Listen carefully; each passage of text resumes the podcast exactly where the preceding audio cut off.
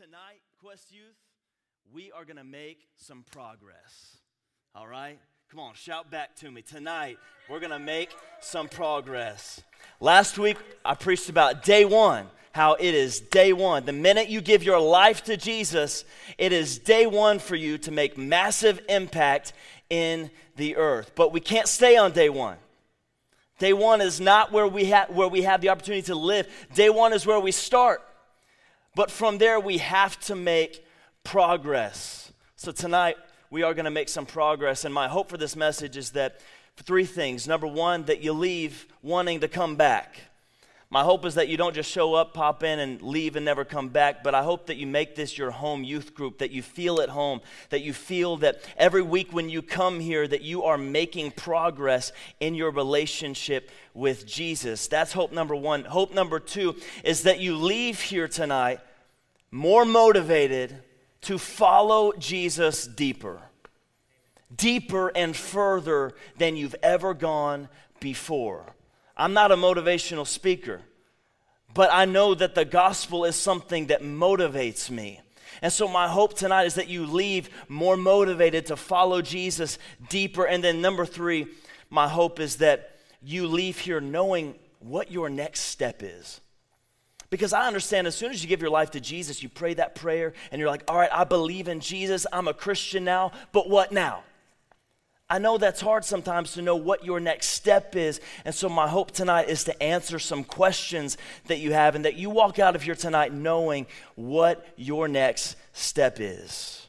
So, hey, I want you to know at Quest, you're not expected to be perfect, you're just invited to the process. This is a process of discipleship here. And by the way, I want to point out we didn't call it Settle Church, right? We called it Quest Church. Because as believers, we're not called to settle and to sit still and to remain stagnant. No, as Christians, we are called to a life of progression. We are called to a quest.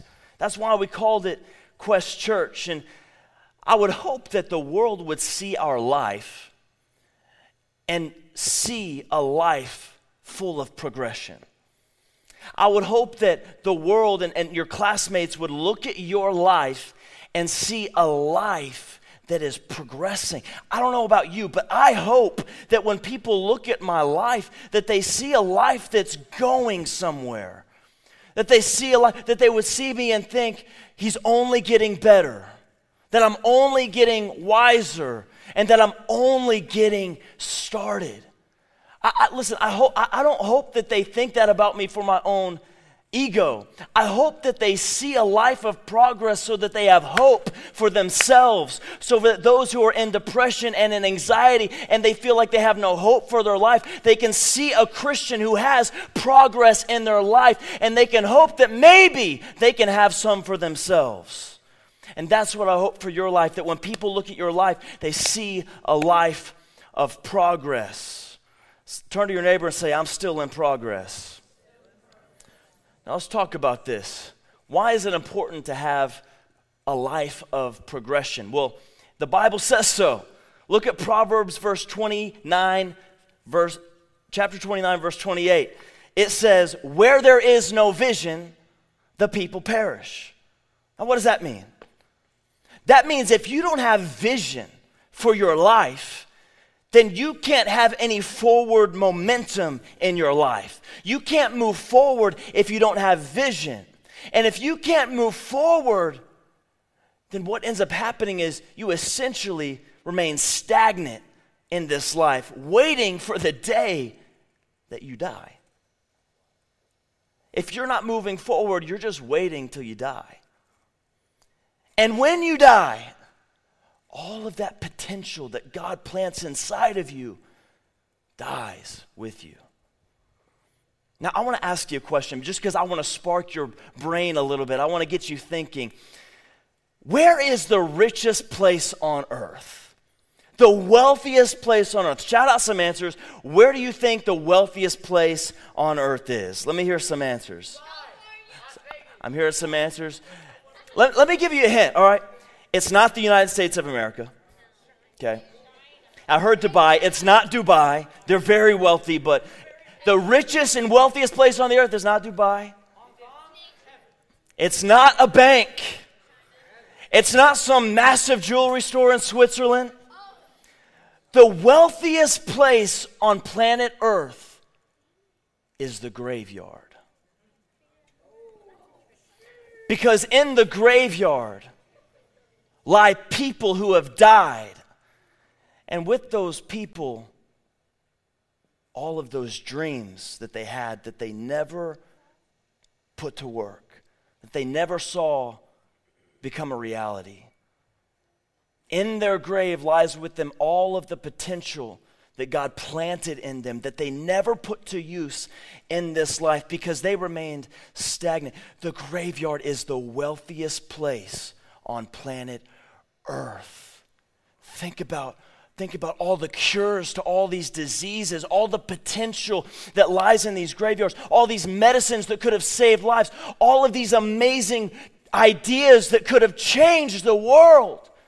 Think about all of the books and all of the movies that could have been written, all of, all of these educational pieces that could have been written by people who had so much potential, but we'll never get to see it. It's the wealthiest place on earth, but you can't rob it. It lies there stagnant and we'll never see what could have been because the people who lie there never took the pen to the paper and progressed. The wealthiest place on planet Earth. Now, since we're talking about some heavy stuff, life and death, right? Let me ask you what do you think is the secret to fulfillment in life? I heard YOLO, Jesus, God. Okay, great, great answers. Okay, great answers. I'll tell you that most of you probably already know that the secret to fulfillment in life is not money. You've heard that enough growing up. You know that the secret to fulfillment in life is not having the dream house or even the dream career or your, your dream spouse, right? It's not, it's not having the dream family. It's not having a, a lake house and, you know, Cabo. It's not having all the vacations you want in the world. It's not all the money in the world that, that can't give you the fulfillment you seek in life. You know, if you ask really wealthy people who appear to have earned everything in life, they'll tell you that they thought that once they got all these things that they would be finally fulfilled. But by the time they actually got it, they realized that it wasn't the destination that brought fulfillment, it was actually the journey to it. What does this tell us? This tells us that fulfillment in life doesn't come from a destination. You can't find fulfillment in a Grammy or an Oscar or a Nobel Prize. You can't find fulfillment in any achievement. Fulfillment comes when you know that you are progressing. Hear me. A poor man that is progressing will always be more fulfilled than the rich man who is stagnant. In life, in order to have fulfillment, you have to have progress. You don't have to be the wealthiest person on the planet. You just have to have some progress, knowing that I'm getting a little bit better every day. And honestly, my hope tonight is that you leave here understanding and feeling and having this sense that you are closer to God today than you were yesterday.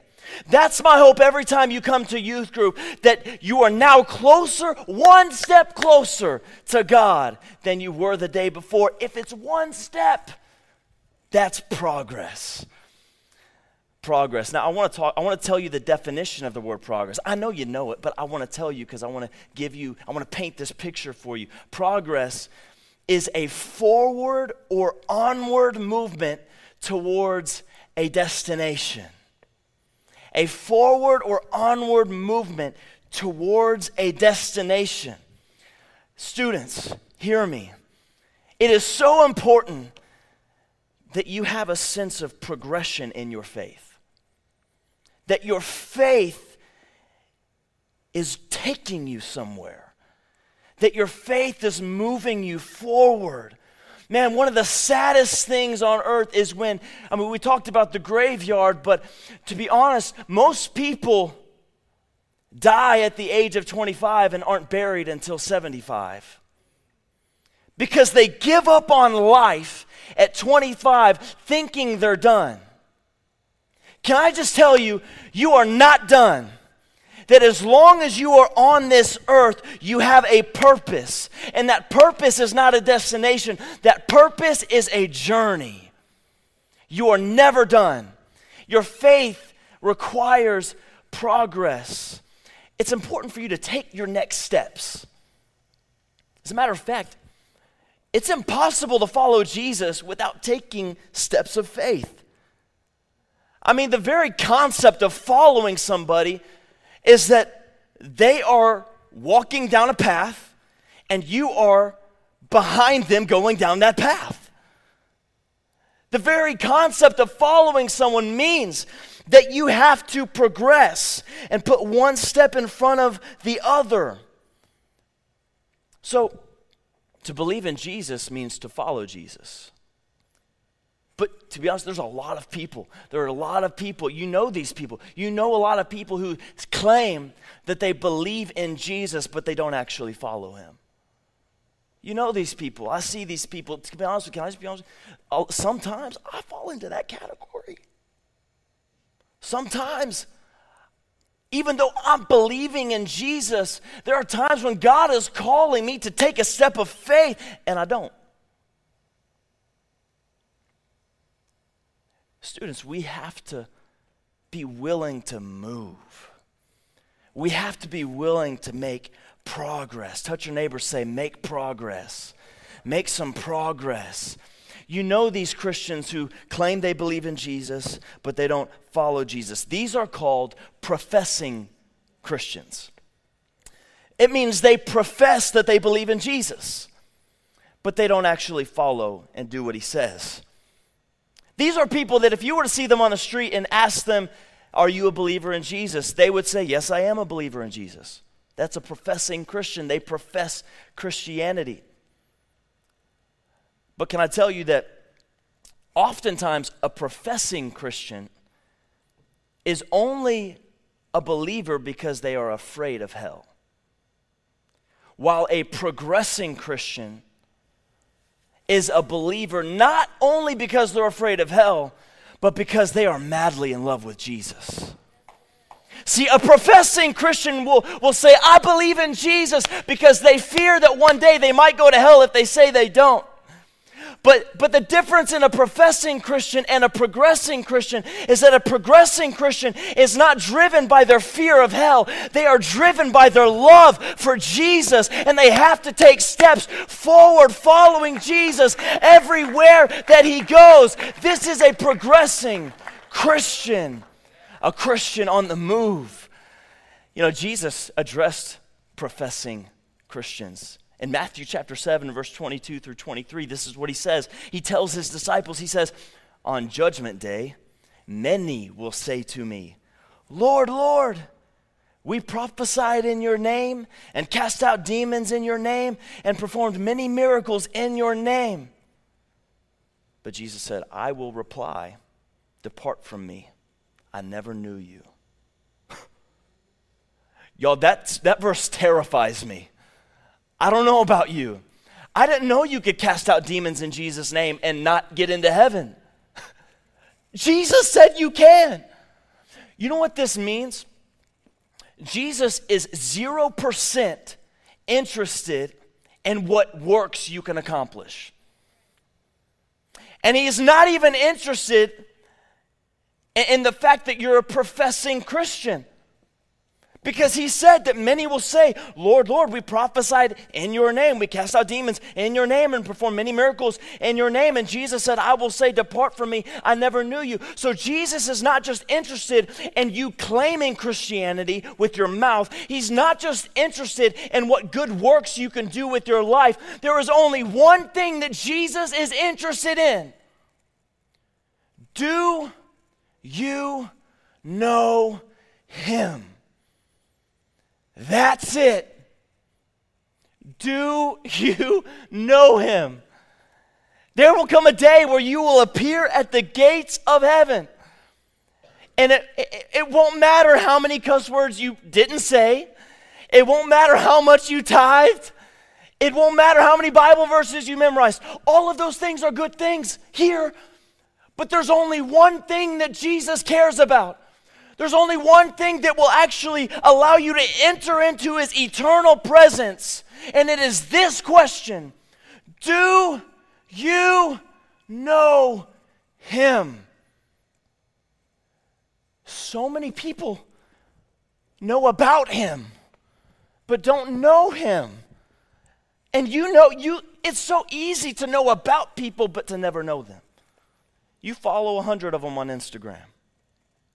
You know all about these people. You know all about the Kardashians, right? But we don't know the Kardashians. Sometimes I think that our faith is on the level of our knowledge of the Kardashians. And we know about Jesus, but we don't know him.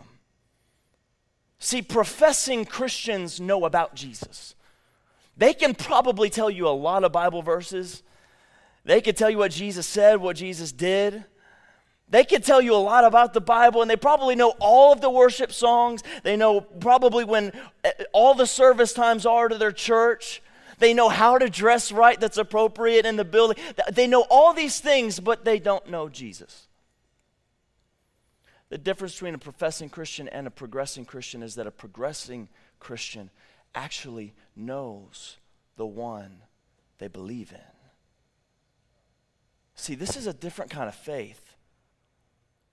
This is a faith that you can't you can't make it mechanical. This is a kind of faith I, I would love, students, to give you a list of things to do and say, these are the things you need to do in order to get into heaven. Man, that would make my life because I would win so many people to heaven. I would just say, hey, do all these things and you will go to heaven. But I can't because it's not about those things. It's not about what you do or don't do, although we should live good lives and we should try to strive after Christ. I'm going to talk about that in a minute. But the most important thing is do you know Him? And my question is for you what kind of a Christian are you? Are you a professing Christian or are you a progressing Christian? This got so intense. And I meant for this to be such an uplifting message, and I'm going to get there. But I think God is leading me into this moment with you so that you really understand what it means to know Him.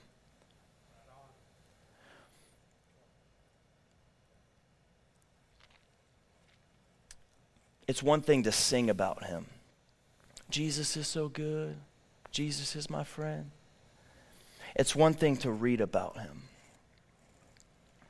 All good things. But then there's this deeper calling that we have to talk to him, to talk to him, to call his name, Jesus. And if you don't know what to say, say anything. Say something. Tell him about your day. Tell him how you're feeling. Tell him what you're going through. And you might say, Pastor Christian, he's God. He already knows everything. Yes, but he wants you to tell him. That's what a relationship is. Talk to Jesus. All right. I want you to look at your neighbor right now. And I want you to tell him, make progress. Make some progress. Look at, look at the other neighbor and tell them to say, I'm a work in progress. I'm not perfect. Say, I'm in progress. Look at the other neighbor again and say, I'm not done. I'm just heating up. I'm just getting started. I'm in progress. You know, the Apostle Paul, I talked about him last week. He wrote letters to Timothy, but he wrote letters to a lot of people. He also wrote letters to the Hebrews who had decided to believe in Jesus. Paul tells the Hebrews to progress in their faith. Let me read it to you. Hebrews chapter 12, verse 1 through 3. It says this Let us strip off every weight that slows us down, especially the sin that so easily trips us up. And let us run with endurance. Somebody say endurance. The race that God has set before us. And then he tells them how to do it. He says, We do this by keeping our eyes on Jesus, the champion who initiates and perfects our faith. I want to give you three points from this verse because this is one of my favorite verses in the entire Bible. I want to give you three points from this verse, and I'm hoping that this will give you some insight as to what your first steps are. Again, I can't tell you what your next steps are because everybody's next step looks different. Everybody's relationship with Jesus is so unique, like, a, like it's like a snowflake. Like your relationship is different from her relationship, and my relationship is different. God is all calling us down different paths. And so we have to seek for ourselves. But I'm going to give you some insight from this verse so that you can go home and you can evaluate for yourself what my next step is. Okay? Number one from this verse lose the weight. Lose the weight. All right? I'm not talking about your love handles. All right, relax. I'm not talking about cellulite. All right, we're not talking about all that.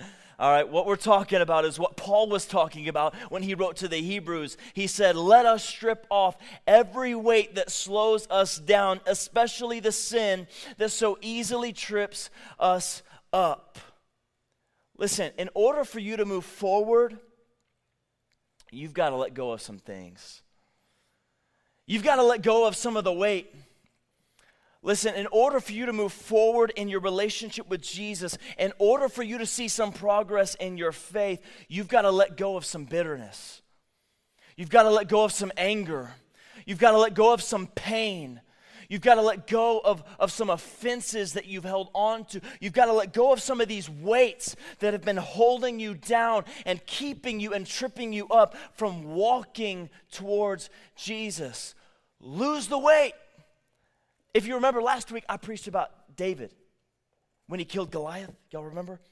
And remember when David went to Saul and he told Saul, Hey, I'm going to kill the giant? And Saul was like, No, you're too young. And then what Saul tried to do was he tried to put his own armor on David, but it was too much armor for David. It was too heavy. David couldn't move, so he threw off the armor, right? David couldn't do what God was calling him to do with all of that weight. And sometimes the weight that we carry is weight that we think will protect us. Like David, that armor. What if David was afraid?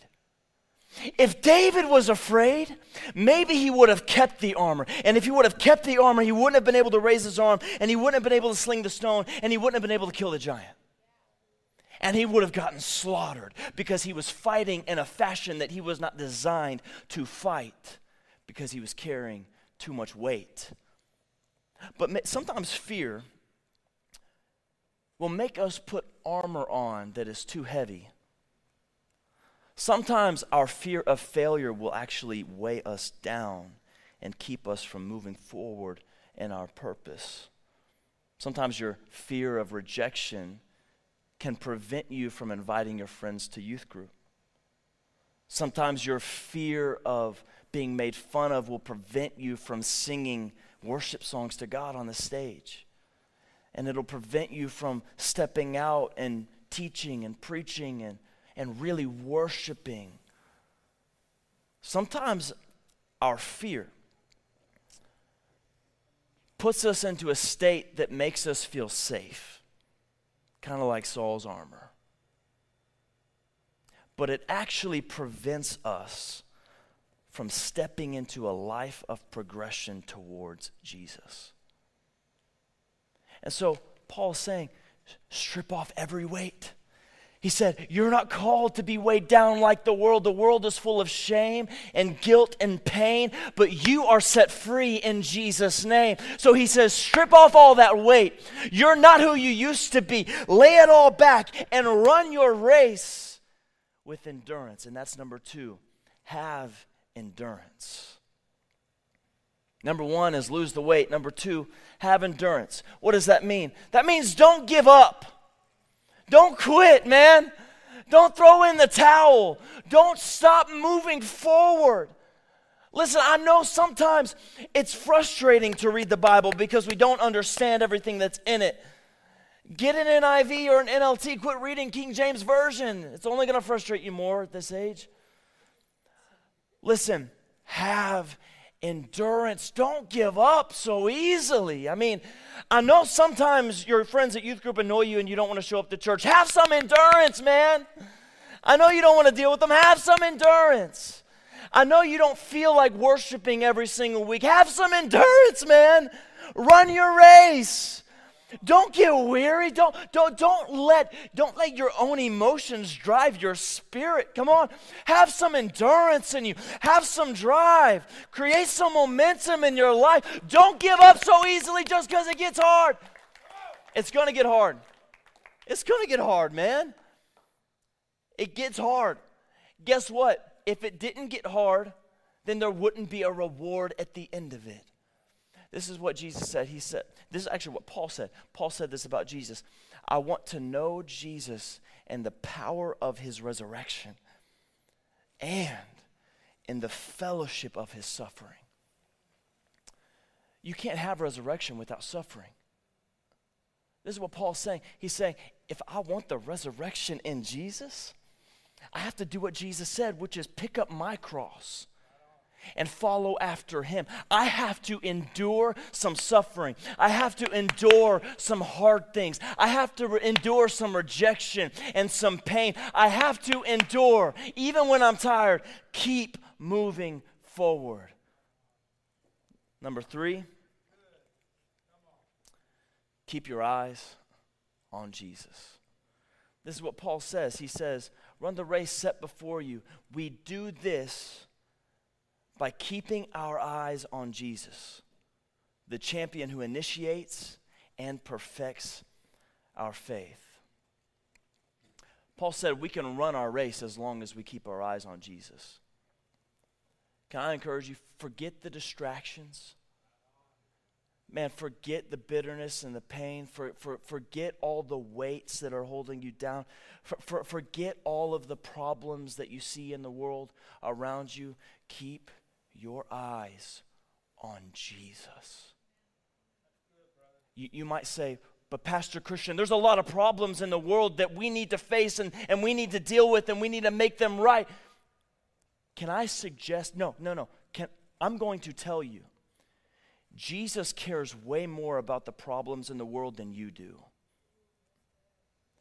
There is no racial injustice that Jesus is unaware of. There is no social injustice that Jesus is unaware of. There's no economic injustice that Jesus is aware of. Jesus is more aware of all of it than you are. It is not our job to find and seek out battles, it is our job to find Jesus, the one who has it all in his hand.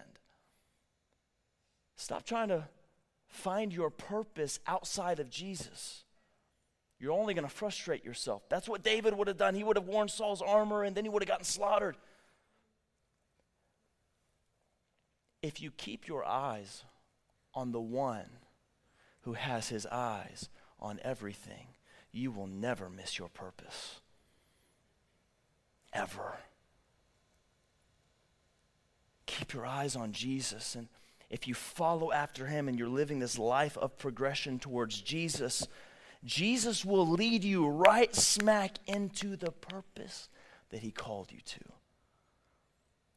You're like, yeah, but we want to deal with all these problems. Jesus has got it. If we would all follow Jesus, he would lead us right to the solution. So, again, my three points tonight were strip off every weight. Have some endurance and keep your eyes on Jesus, the initiator and the perfecter of our faith. That means, this is what that means. That means He's the one who started it all, and He's the one who will finish it. He's the one who lit your fire, and He'll be the one to blow it out. Keep your eyes on Jesus.